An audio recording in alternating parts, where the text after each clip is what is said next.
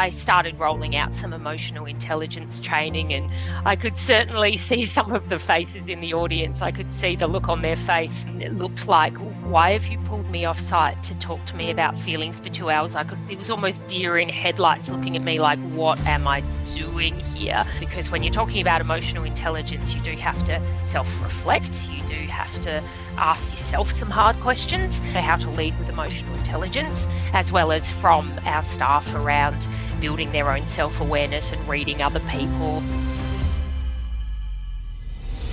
Welcome to the Manage Self, Lead Others Leadership Podcast with Nina Sunday for experienced and aspiring people managers.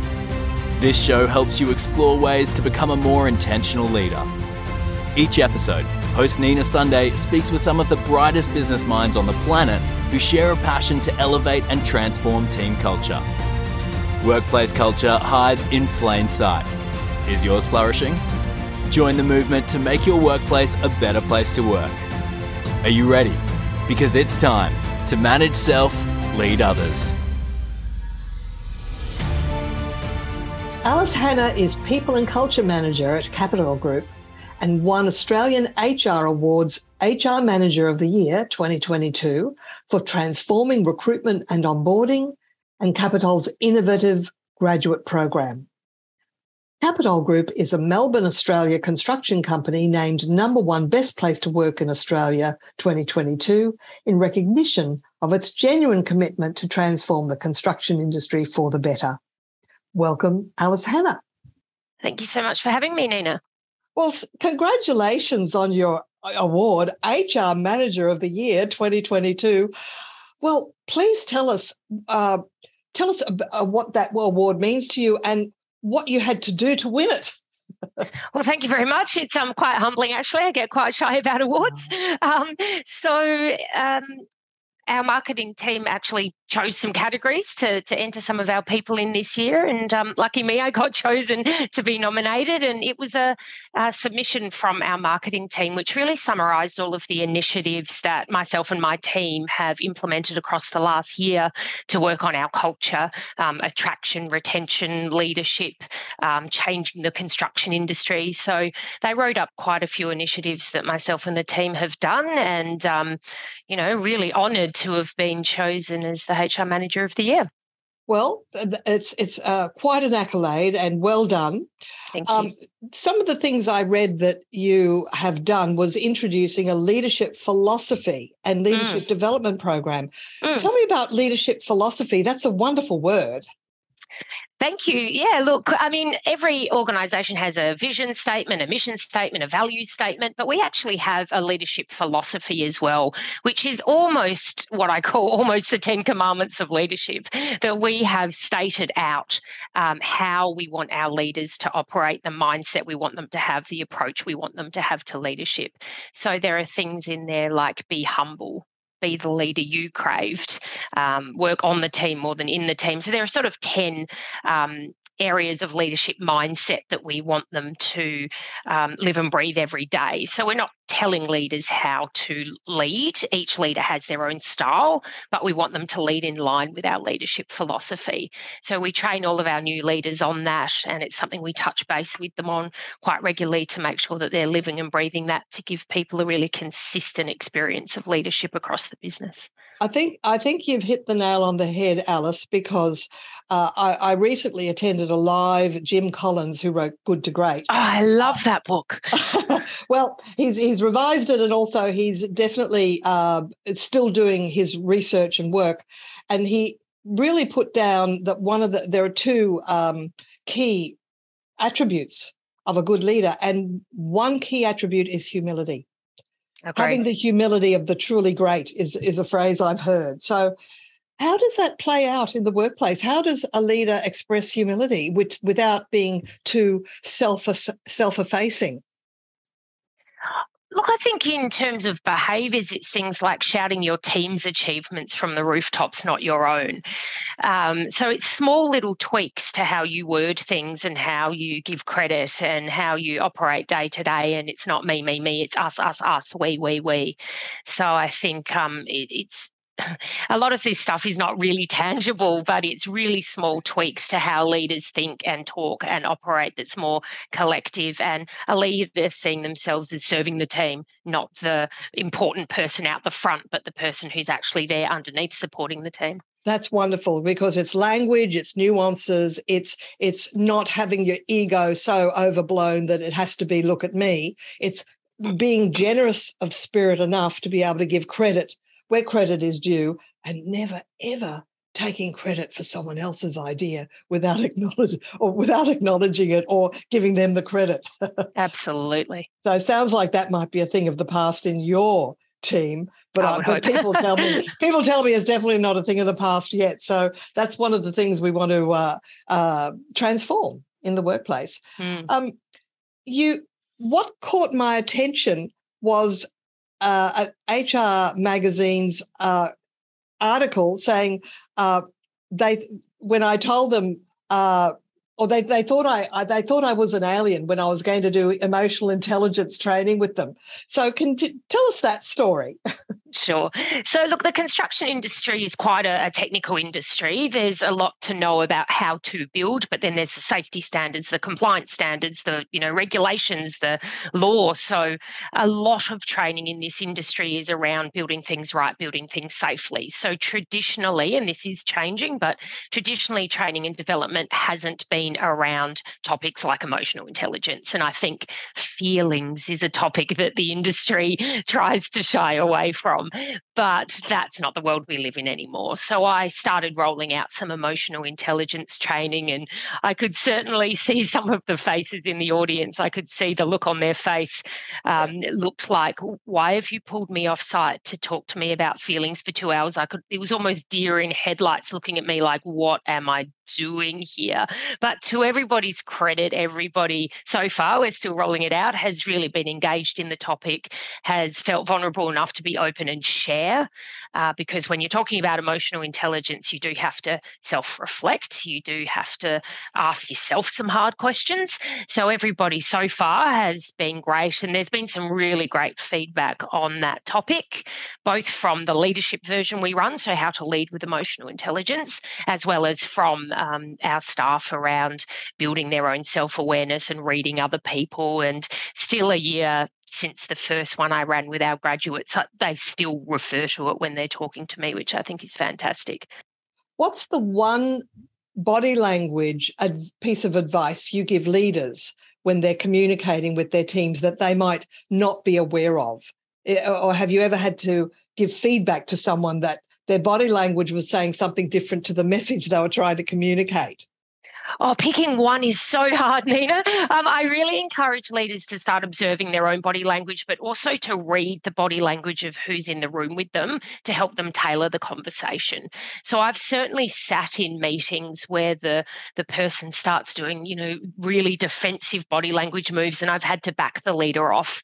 I remember once sitting in a uh, warning meeting, unfortunately, a performance warning meeting, and oh. the person clearly was feeling very attacked almost. Um, so I really had to back the leader off and take a break from the meeting. And the leader had no idea what was going on. They were, you know, why are we taking a break? What's going on here? And I had to say, didn't you notice the body language of the person in the room? So that's obviously an extreme case, but I do always encourage our leaders to just practice in every meeting reading the room so that when they mm. are in those more um, important or difficult conversations, they have those skills to understand the other person. And that doesn't just go for things like warnings, it could be negotiating negotiating meetings or trying to win business with new customers. Body language tells you so much. So just starting to observe yourself, other people, and how other people react to your body language is so important. One of the other things around leadership, too, that I wouldn't mind your opinion on is doing one on ones, making not just having team meetings, but having one on one meetings that are not just a performance review. Have you got any uh, policies or procedures on that or advice on that? We ask our managers to catch up with every person at least once a month to talk not about work, as in not about the project, not about the to do list, not about the current week, but to talk how are you, how are you feeling, to refer back perhaps to a performance review that was held a couple of months beforehand. So we really encourage our leaders to have those conversations. And often leaders say, Yeah, I speak to them every day. And I say, But when did you last speak to them not about what was on their plate for the project? And they think, oh, yeah, that's true. Oh, I asked them how their weekend was. And I say, no, no, no. When, when was the last time you had a real conversation with them? So we do encourage, it's not a policy or a rule, but we encourage our leaders to catch up with every person one on one at least once a month to have that non task list based conversation with people. Interesting. Interesting. And it would, how long would it be? About 20 minutes? Is that all it needs to be? Oh, I guess it really depends on what's happening with the person. Some mm. people will be like, yeah, everything's great.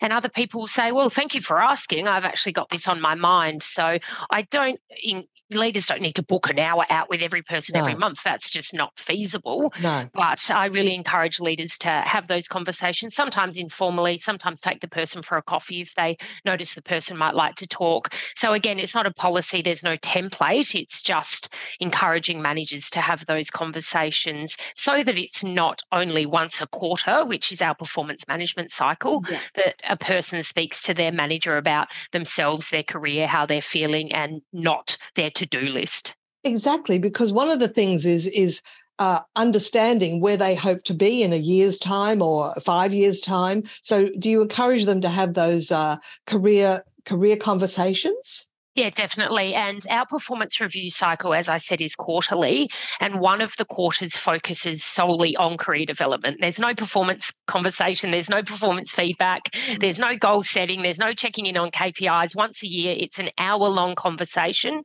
about career development. Um, how are you using your strengths currently? Where do you want to use them in the future? What's the next step for you? What's the gap for you to get there? So it's quite a detailed deep dive into career development in the organisation. And we do that on purpose so it's not a five minute chunk within an hour long performance review once a year, because then you are spending five minutes talking about your career in a year.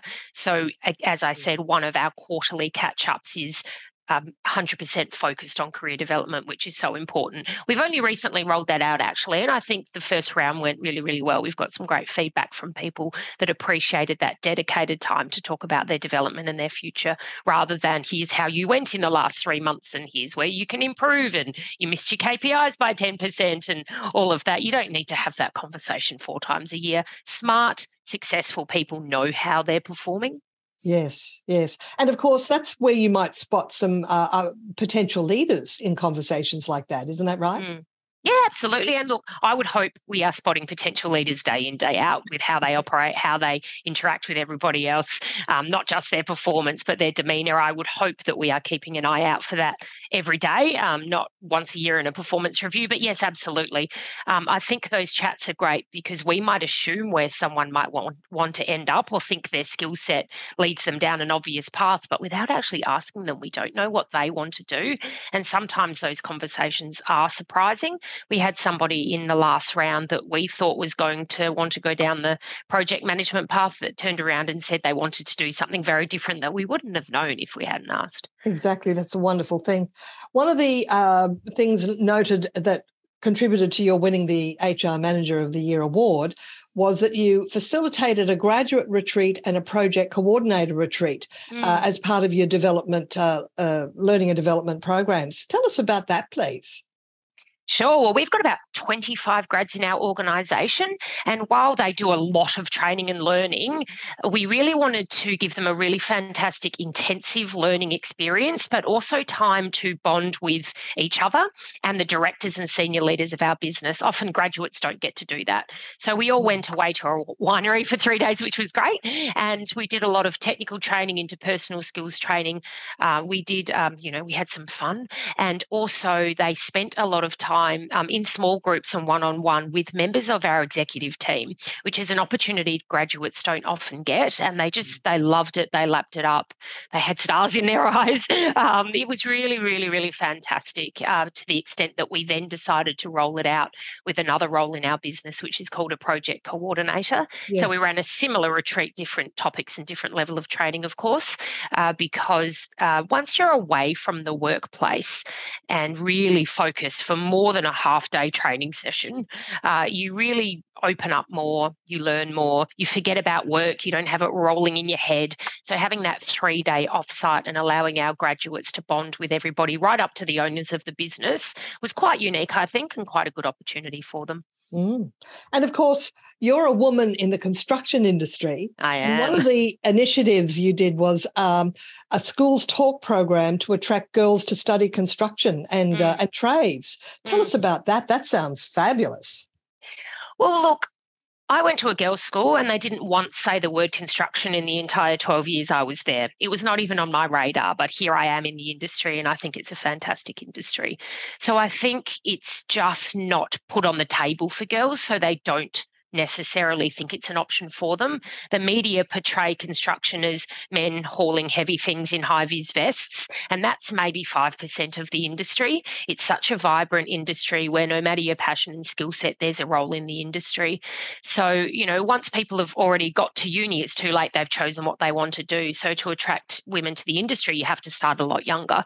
So, we've been connecting with schools. I think we've done maybe five or six this year mm. um, to just put it on the table. We're not saying saying thou must study construction. We're saying, hey, here's aspects of the industry you might not have thought of. Here's what the industry is really like. Here are some of the opportunities you might not think sit under the banner of construction, just to get them starting to think. And even if they don't end up in construction, it may get them thinking, oh, what else is out there that I actually didn't know about or had a different view about or um, you know was aligning to the stereotype about so it's really just helping to take those blinkers off i think so, what qualification or what faculty does that come under to, to study construction? Well, it depends on um, the area of the industry you want to go into. There's uh, tertiary wise, there's architecture, there's construction management, there's project management, there's quantity surveying. Then, from a trade perspective, obviously, there are apprenticeships around electrician, plumbing, all of those right. sort of trades. So there's an absolute bunch that sit under the, the broad mm. remit of construction. Yeah, and and and girls now can really think about uh, more options in terms of their their career because uh, mm. yeah, so that's a wonderful thing. And um, okay, your company was also named. Uh, was it number one best place to work in Australia this year, mm. 2022? Um, tell us what what it, is it about the Capital Group, which is based in Melbourne. What are they doing that make it a number one best place to work? Great question. Uh, certainly not just one thing.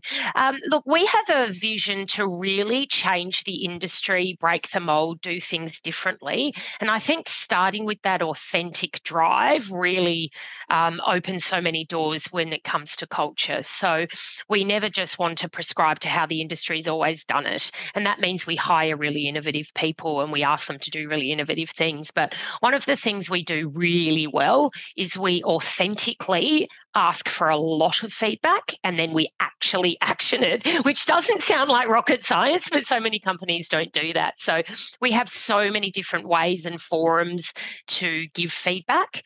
And then we track it really, really in a lot of detail. And then I'm a bit of a dog with a bone like this. I just run feedback to the ground and make sure we action even very small things because we understand that cumulatively, very small changes will add up to really fantastic change changes. So the first time we entered the Work Plus study, we came 24th, which was really exciting for us.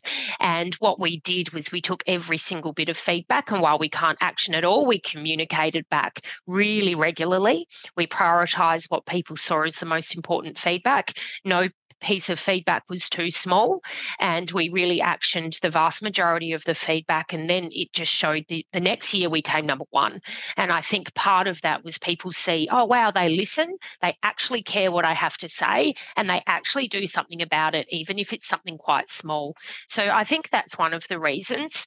And also, we just are really authentic about wanting to move the needle with gender uh, work life balance and uh, innovation, which are three areas that the construction industry is well behind on. And I think our people see it's authentic and not lip service.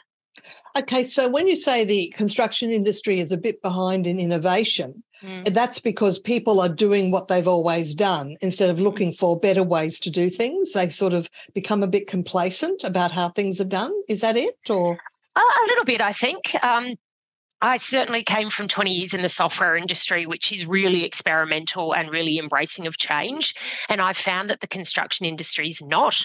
That might be because it's such a safety focused industry. Trying new things comes with an inherent risk. So I think there's a general mentality in the industry of when you've got something that works and is safe, don't change it.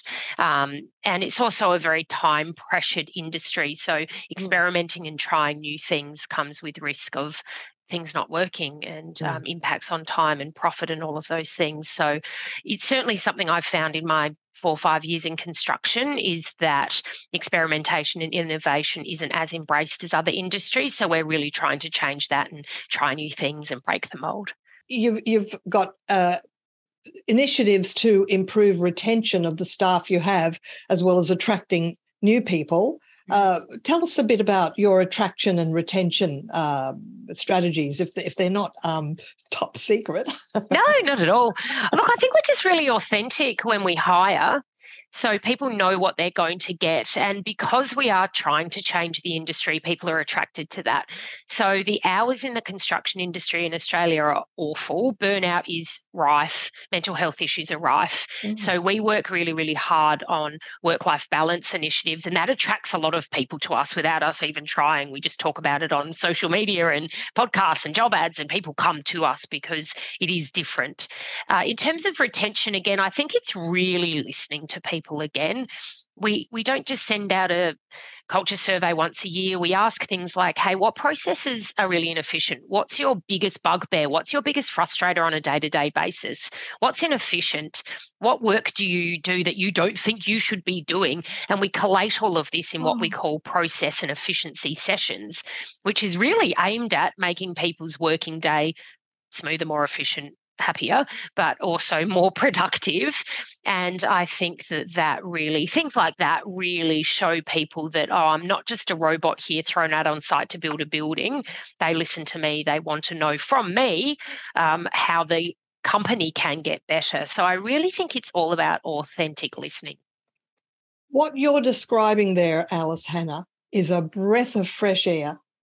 and I am so excited to hear that you've got a, a whole organization has this whole approach. I just think it's something that anybody listening to this can probably emulate. Thank you. You're one uh, Capital Capital Group is obviously one of the good good sto- good news stories on the uh, HR uh, front. So that's really wonderful. Alice, where to from here for you? What are your goals in the next 12 months, uh, either working at Capital or for yourself personally?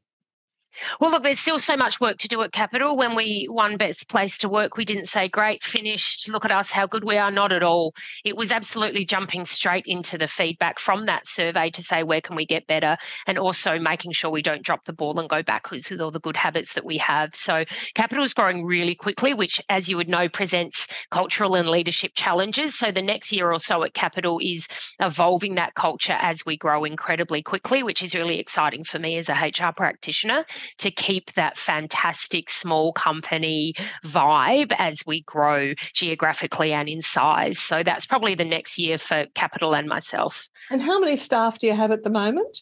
What about 160? 160 and it's 100% in Melbourne, Australia? At the moment, or? yes. Yeah. Yep. Um, and well, I don't know. I can ask if you've got expansion. Potentially. Who knows? Who knows? Look, um, this has been absolutely wonderful. It's a uh, speaking with you, Alice Hannah. It's it's obviously a case study, a case study uh, that is showing a, a success mentality, a success mindset, and everybody in the organisation is obviously benefiting. So I, I wish Capital Group and yourself a wonderful future, which is obviously the trajectory that you're on. Thanks so much for having me, Nina. My pleasure. My pleasure. Nina Sunday is on a mission helping leaders transform culture. Nina travels from Brisbane, Australia for in person presentations Australia wide. Certified virtual presenter, Nina Sunday presents virtually, globally, for any time zone. To book Nina Sunday CSP to speak at your conference, visit ninasunday.com to request a proposal.